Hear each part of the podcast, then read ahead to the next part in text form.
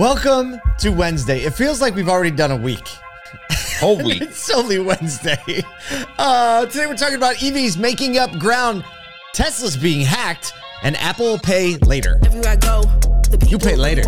who Apple is Pay who I be. later? Apple used to be like, you pay now. If instead of wanting to know now it's pay later. Now you pay later. Goodness. how Oh, that's going. going to be a fun one. That's going to be a Ah, fun one. it oh, it's a is. good morning. I'm telling you what, this is like, I started off with just a solid run this morning, you know, and I know you're not a runner, and oh, I, get it. uh, trust me, But I get it. I understand what that does. like- I've run in the morning before. when when you get through the run and like there's a certain you know some runs like you get through and you're like golly That i'm glad that was over but right. there's you know there's Yeah. those mornings where it's like this just feels good and you know, your body's feeling good and you're gonna hit the ground running for the day and and uh, that's just what today Oh man, you just put me in a place because it's like beautiful mornings right now in upstate New York. Oh. It's sunny. The birds are out every day, right? And just same here the thought, man the thought of like going outside and running on a country road, even for like 15 minutes, sounds amazing right now. you, you No just, doubt. You just put me there in a mental place. So there you go. You contribute a little bit too. You put me there. In a mental Syracuse place. is gonna see Paul in his flat bill just doing a jog Oh, in his know, AF1. I'm running. It's back. No, no, no. I have real running shoes, and the hat would be backwards. Just, just to, to Oh, clarify. Uh, we have some fun stuff going on today. Actually, we have a pretty busy day in the Asotuverse. At 10 o'clock, uh, we're doing Pitch Tank on LinkedIn. So uh. LinkedIn audio. So uh, if you're around and if you want to hear some great pitches and some great judges asking questions that you wouldn't know to ask, uh, but you really need to know, join us for Pitch Tank. You can just go. Uh, how we get into Pitch Tank this week? just head to our LinkedIn, hit the little bell to make sure you get you get uh, hit up on it. But it's on the Asotu LinkedIn this morning. First- it's not on mine. So a little bit of a switch. Uh, LinkedIn gave us a little love there. So Good. Also, at two o'clock today, we have uh, a fun, fun webinar with our friends at CallRevu, driving customer loyalty through service. Uh, we happen to believe webinars should have a little energy and be a little fun. You know what to expect from the team at Asotu. Kyle and I will be hosting uh, the webinar with our friends there. So that's at two o'clock Eastern. Today, you can just go to asotu.com, scroll down a little bit, and you can register. We hope to see you there. Got a lot of people signed up. It's going to be a good time. Good time. Uh, what else we got? and we're only one week away from Asotu X in Arlington. One week. Oh, today, one week today. From the live tonight. That is going to be a fire show. You should be there. If you're not there, it'll be live streamed. Whole nine yards. Go to asotux.com and you'll find all the deets. Yeah, and you heard it here first too. We're planning a premiere during Digital Dealer in Whoa. May. So Whoa, uh, drop a little thing there. that. I mean, We a premiere, it. premiere for a TV show type thing. We may or may not be filming next week while we're in Arlington, Texas. Follow our social accounts. We'll definitely be doing a lot of behind the scenes. Again, trying to bring the industry together, trying to be in the dealerships with the practitioners, with the industry partners, saying like, this is how we collaborate together. It's by being together, right? So we're going to try to be there in person and bring as many of you in person and virtually as we can. All right, today we have some news. There's always some news. Speaking of practitioners, Let's go. Segue. come on now. Uh, okay, Asotu investor and our dear, dear friend David Long, executive GM of the San Francisco area Hansel Auto Group, uh, was quoted in an automotive news article uh, pretty extensively today, and he's calling the EV demand in that area quote insatiable.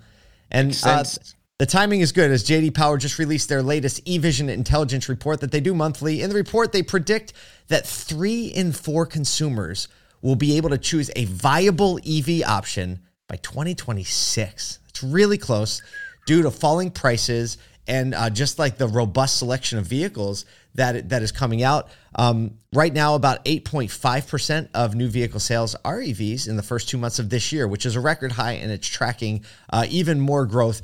Um, he continues. Uh, David Long continues in his quote. He says, There's so many questions about charging and the things uh, that consumers just really want to hear another human being tell them. So it's he's saying it's not about them just reading the info.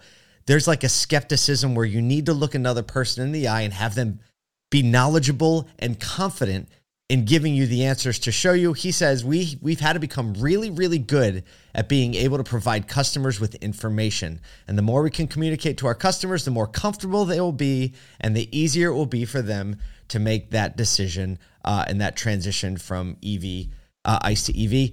It's also noted that the $26,000 Chevy Bolt is really an example of a pricing parity, means inequality, to a gasoline engine, meaning there's an EV option that's the same as price and equipment and you know stuff as a gasoline engine. So, man, EVs aren't for upscale buyers only anymore. It seems.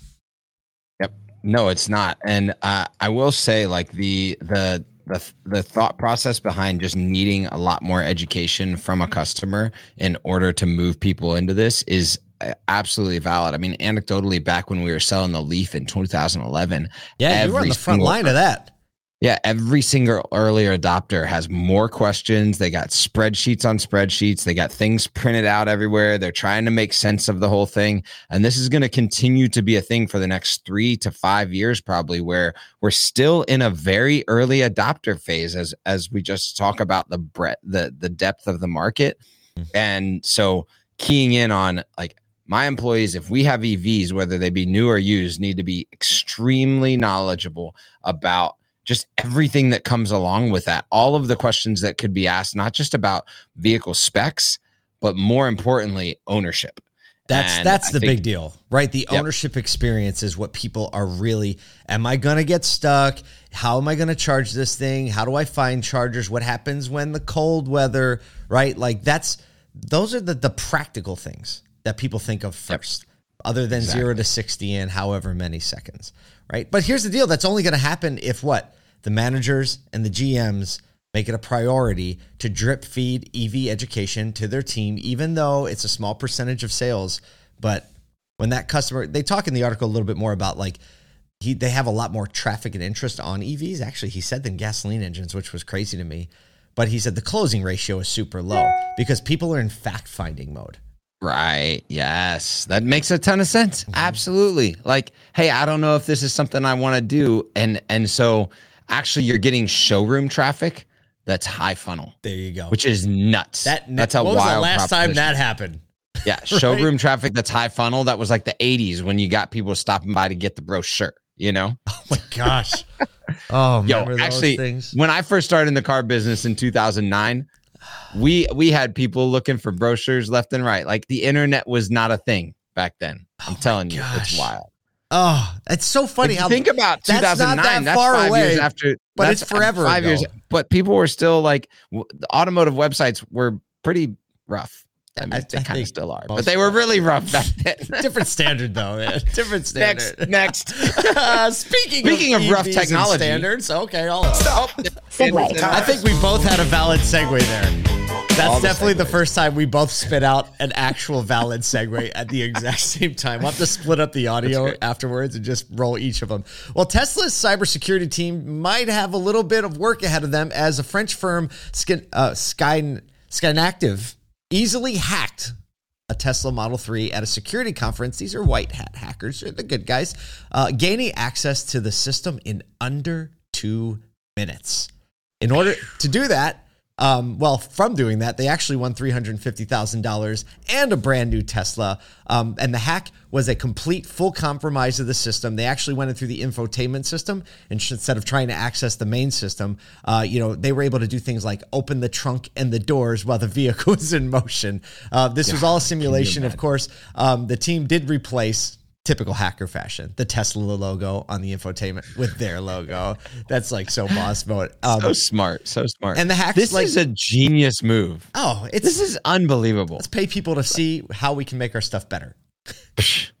but like in an R and in a in a very R and D PR, like all of the things that you get from earned media. Don't tell me, don't tell me Tesla doesn't market. They Oh, got yeah, all right. the marketing. No, they, they were there on on site, the Tesla engineers, to verify that it was definitely a hack and it was definitely a vulnerability. They did say, um, you know, they are going to fix the bugs over the air update. Great, thanks for showing us that. It's not there anymore, right? Like so. Gonzo. Um, Unreal. I mean, uh, like you think about this, and this is kind of a cool thing, you know, and and we've had there's a lot of questions around, you know, EVs and over the air updates and connectivity and whether or not you know they are they're secure from hackers and things like that. Not just the information, but the ability to drive the vehicle in autonomous situations. So there's all of that, which is a really just interesting developing story when we're talking about these vehicles. And and again, to our first story's point, being aware of that in the EV marketplace, but the bigger learning here for me is actually for every business, any dealership to not just think about their their people, their processes, the way they do business, the way that they integrate tech from an internal perspective only, but start to get external perspective on that because you're all people are always going to find holes and gaps that you're never going to see because you're just so used to seeing the same things over and over. And that's what Tesla did so beautifully. So any business can take that and run with it. This goes back to our idea from yesterday of a live mystery shop show. Oh, yeah. We'll get in That's so how- much trouble, but it's going to be so good. Oh, no. It's I mean, look, you got to give the people what they want. It's it's actually help a service. If you want Is there Paul and me to mystery you shop your store, You let us don't. know. We'll try it on Maybe. you. Come on. May, I'm trying to think of a way we could do it and hide the identity of the store. Right, we should figure out a way to do that because I think this would be a real show. This could be a real show. I mean, you'd have to, we'd have to pre record it, bleep out the hi, welcome to. Oh my you know, gosh, a live mystery shop. Oh my! But live mystery shop would be nuts. on a stage at Asotucon. wow. yeah, everybody's gonna be glued to that session. Whatever. it is. Everybody's lit. Uh, well, the, to wrap up the Tesla story, um, it, it, it I couldn't really figure out and find, but I'm pretty sure that you actually have to be in the vehicle and plugged into it in order to hack it. So this isn't something that you know, mm-hmm. like the black hat's going to pull up and like over the air hack into your Tesla if you have one. But I don't know. I'm sure they're working on that too. Speaking of working on things, Segue. Time. Kyle, you're one of the biggest Apple fans I know. Apple is getting into the buy now, pay, pay later game. Uh, letting select Apple Pay users, they've only rolled it out to a few, swallow the full purchase price of online items one bite at a time. It's called Apple Pay Later, the most ingenious title that we've ever heard in our whole lives.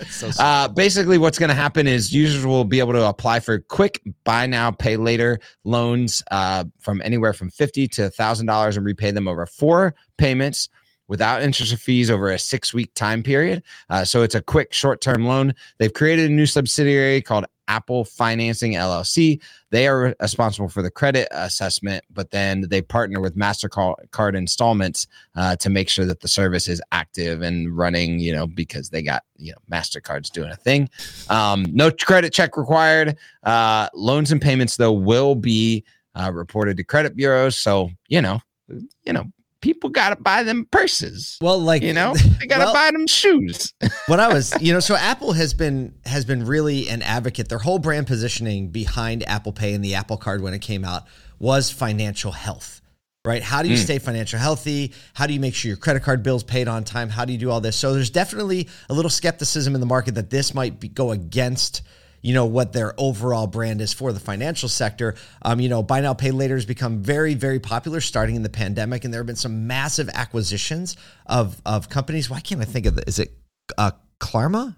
Klarna is that Well, the company? yeah, Klarna, and then um, Afterpay also got acquired. So Klarna Uh, got acquired for like sixty billion, and now is only valued at like six billion. So like yeah, there's eight point six. Yeah, eight point six. So there was this rush to to like this market, and then it's kind of drawn back. But now Apple's getting in the game. Obviously, the ecosystem ease of it makes a lot of sense. However, the question Yeah. of like, hey, is this actually good for consumers? Does it consumer, does it yeah. hurt spending discipline? Um, you know, I think the way this kind of boils down to to dealers. I mean, look how uh, there's a lot of you know systems in place to pay for your auto repairs later. I wonder if Apple's going to like target that or make that available as part of it. Um, why? would- Why?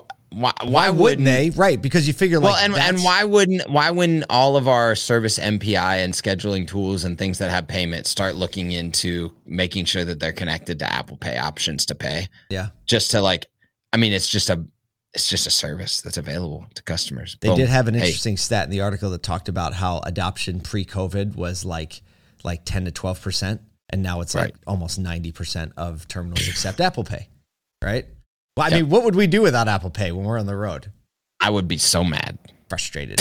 frustrated. I would just be angry at life. I was just I mean like their whole goal is right they want to they want to replace your wallet right? They want to Yep. make it so that you don't need a wallet. You just have to have have that. Um I've even been seeing I think it was what airport were we in?